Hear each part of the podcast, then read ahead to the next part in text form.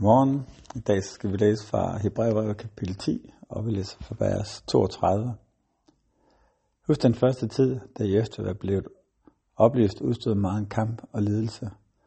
Det enten selv blev stillet offentligt til skue, under spot og mishandling, eller gjorde fælles sag med andre, når de blev behandlet sådan.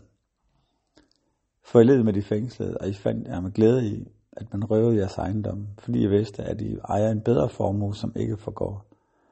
Kast altså ikke jeres frimodighed bort, for den bærer en stor løn i sig selv. For I har brug for udholdenhed, så I kan gøre Guds vilje og få det, som han har lovet. For nu varer det kun en ganske kort tid, så kommer han, som skal komme, og han udbliver ikke. Og min retfærdige skal leve af tro, men vi er han tilbage fra den, har min sjæl ikke behag i ham. Men vi hører ikke til dem, der vi er tilbage, og så vi fortabes, men til dem, der tror, så vores sjæle frelses. Amen.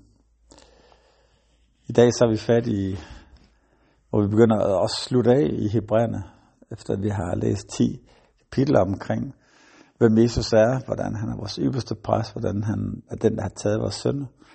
Så er vi nu nede og snakke om, om frimodighed og udholdenhed.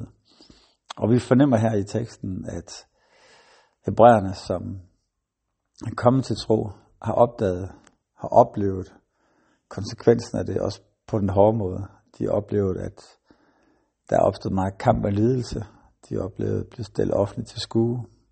De har oplevet, ikke bare kun når det skete for dem selv, men at de er gået tæt sammen med andre også, når det skete for dem. Så vi mærker det her fællesskab, den her troens enhed blandt de kristne. Og vi mærker, hvor meget det har, har betydet. Hvor meget det her at gå fra ikke at kende Gud til at kende Gud, hvor meget det har betydet. Som der står for I, I led med de fængsler, I fandt jer med glæde i, at man røvede jeres ejendom, for I vidste, I havde en bedre formue, der ikke forgår. Prøv lige at tykke på den her.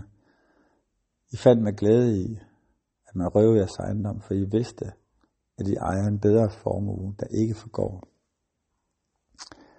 Så her der har vi så fat i nogen, som har opdaget værdien af Guds rige, værdien af frelsen, værdien af, af livet med Gud, som sætter materialismen 100% i spil, eller ud til højre, hvis man kan sige det sådan.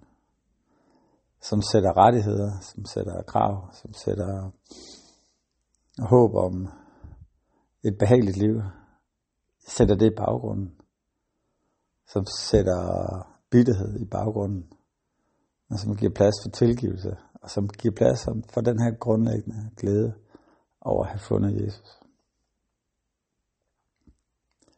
Og så står der her, kast altså ikke jeres frimodighed bort, for den bærer en stor løn i sig. Og så I har brug for udholdenhed, så I kan gøre Guds vilje, få det, som han har lovet. Så kast ikke frimodigheden bort.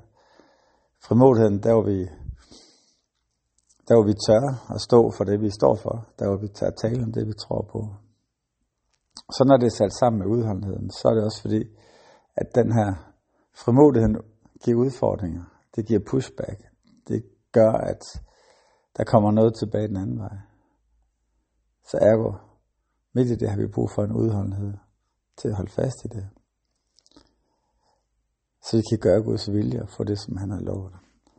Der ligger en, nogle løfter i det med at leve et, et formodigt liv, hvor vi holder fast i Jesus. Vi kender ham der, hvor vi er.